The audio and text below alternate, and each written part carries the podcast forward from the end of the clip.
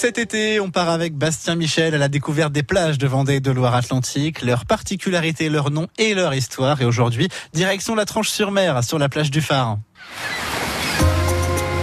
Le théâtre d'une immense bataille navale.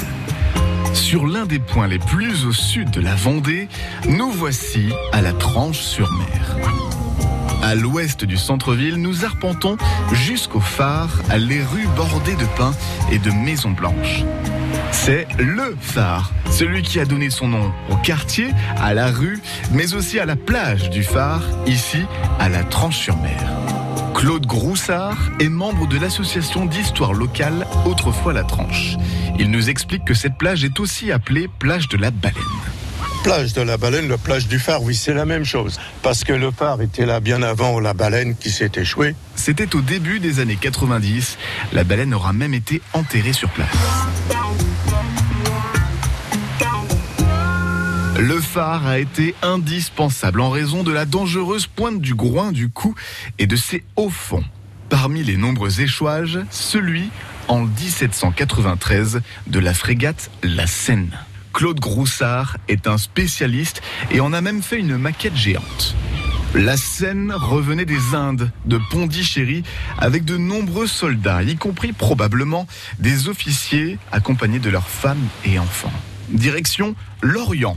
Mais après un mois et demi de trajet à travers les océans Indien et Atlantique, la frégate s'est retrouvée bloquée par une escadre de bateaux anglais. Ne pouvons pas entrer à l'Orient étant un contre trois. Le commandant euh, décide de descendre, d'aller chercher des secours, regagner Rochefort et les défenses de la Charente, Fort Boyard entre autres. Et c'est ici qu'il est quasiment rattrapé par d'autres bateaux. La bataille s'engage à cause de l'échouage de, de la frégate La Seine.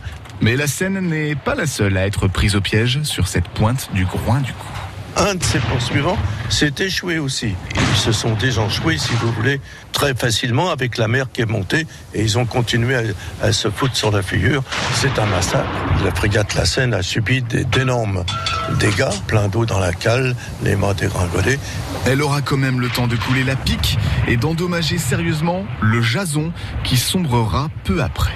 C'est ensuite sur le Mermaid que la reddition sera finalement signée.